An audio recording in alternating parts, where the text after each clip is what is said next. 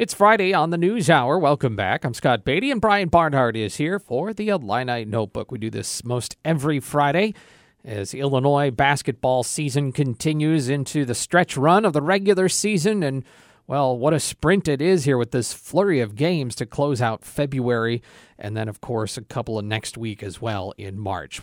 Last night, Illinois takes care of Nebraska. Turns out they didn't need Ayo Dosunmu to do it, Brian, nor did they need overtime. And now you catch your breath today and Wisconsin tomorrow. It was kind of fun to see a little glimpse of what the future will look like without Ayo Dosunmu, with Adam Miller, with Curbelo. They basically gave Curbelo the car keys and said, run it. And that's about what he did last night. So we're going to see a lot of that. So that was fun to watch. Good to see Adam Miller kind of emerge from Ayo's shadow a little bit. I think he gets overshadowed sometimes.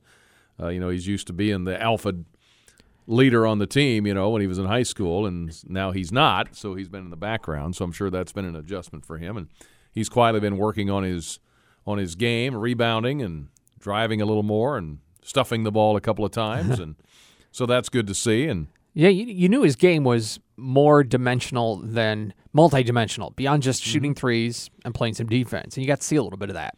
I think the big thing is that if it not only gives you a glimpse of the future, but B, it kind of, if I were to get in foul trouble, which he probably won't, but if he did or wasn't able to play in a tournament game somewhere, I think it gives you some confidence that, yeah, we can adjust on the fly here. Sure, we're going to miss him for those few minutes, but I think it gives the team a little more of a boost. Jacob Grandison was big last night. I mean, everybody because we talked with the coaches before the game about making up not just the points, but the rebounds and the assists and all the different things that Ayo brings to the table, and all those guys did.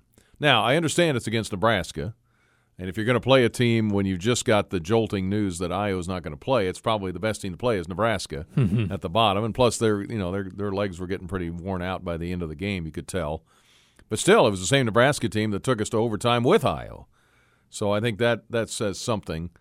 So it'll be interesting to see going forward. But I thought it was a shot in the arm for some of those bench guys to say, yeah, we can do this too. And sure, we love to have Ayo out there, but don't forget about us. And there's no update on Ayo. We don't know when he'll be back. I kind of doubt he'll be playing tomorrow, but I guess we just don't know.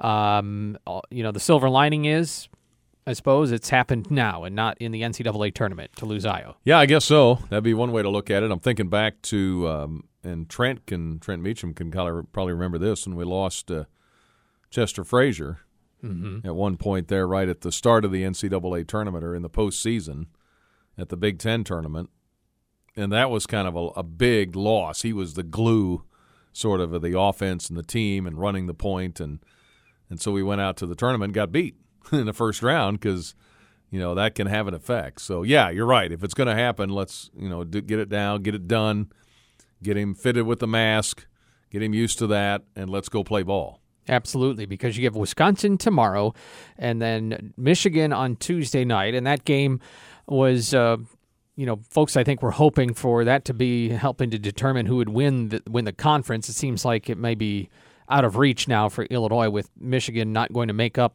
all their games lost and what have you. So, Brad Underwood's been a bit candid now in the last couple of press conferences about how the meaning of these last games are diminished, and he's all about the tournament now. Well, and he should be. I mean, that's what's really going to matter. That's going to be that when they write the postscript on this season, they're going to mention COVID, and they're going to mention weird schedule, and they're going to mention where you finished in the tournament. Yeah. So that's what anybody's going to remember. They're not going to remember necessarily that, oh, yeah, I mean, Illinois fans will. Yeah, Michigan didn't play enough games, and they dodged us, and all of that. I mean, there's going to be that. But, I mean, to be honest, there's the tournament, the NCAA tournament is what it's all about. But, yeah, I can kind of sense he's frustrated with that. But then again, at the same time, we all knew that, too, that this was possible. Yeah.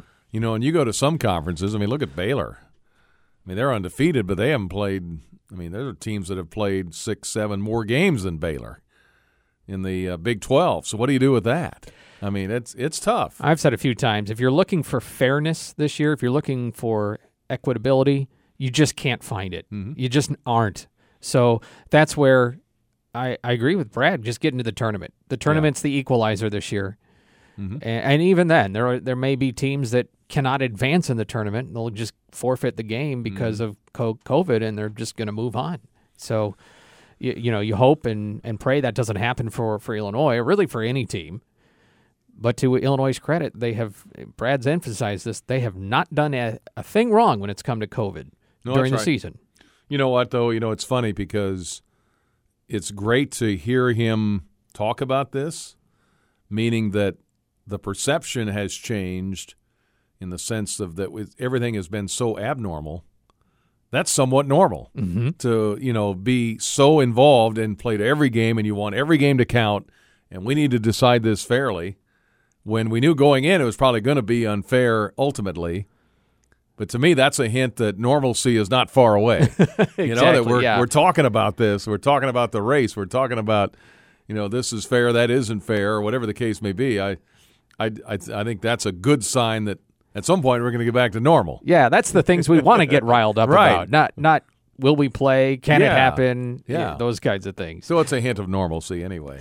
The Illini Notebook is brought to us by Guido's Jupiters, Billy Baruse, and Seven Saints. All right, Brian, Wisconsin on the books tomorrow for a quick turnaround. And for the speaking of abnormal, Illinois had a double-digit win over Wisconsin last time around. Yeah, hadn't happened, long time since it had happened that way. And, of course, Illinois had lost, 15 in a row going into last year to Wisconsin, and had lost several in a row at home to the Badgers. So that was good to see that they were able to pretty much dominate in the second half. That's been Wisconsin's MO recently, is their shooting kind of deserts them near the end of games, and they just run into a brick wall, basically. I mean, they were even with Michigan, and then, boom, they're down 10. It's like, what happened? And so talking to Matt LePay up at Wisconsin, he said the shooting the three has been the issue. When they're not making their threes, they don't have enough firepower to keep up with a Michigan or an Iowa or an Illinois or whatever the case may be. So they have to hit their shots, give themselves a chance, play the defense they're known for, and make their free throws, and that's how they win games. I mean, they're routinely in the 60s, and teams right now, Michigan and Iowa and Illinois, are scoring in the 80s. And so they've had a hard time keeping up with that. So that's been a big issue. The advantage for them is, A, they have revenge on their mind tomorrow, and B, they haven't played in a week. Yep. So they've been off, which is unusual these days. Yeah, and Illinois, they may have a little bit of tired legs just going the every other day. I mean, Brad said they're kind of taking it easy today, going through more just drills and shooting and weights and all that, and then a mental scout video and that kind of stuff, and then you go play tomorrow. Just like the tournament. Yep. That's what they do. I mean, the Big Ten tournament, you win a game, you go get pizza or you bring in food or whatever it is you do, your team meal, and then you meet, you go over film, and you play. Yep. That's what you do. Exactly. That's about what's going on here. Exactly. Yeah. All right, Brian. Well, we'll look forward to your call again tomorrow. Should mention it's at 1 p.m., the game. 11 a.m., our game day coverage will start right after Illini Pella Saturday Sports Talk. The Illini Notebook from Guido's Jupiters, Billy Baruse, and Seven Saints. Thanks, Brian. Okay, you're welcome. Local news is next.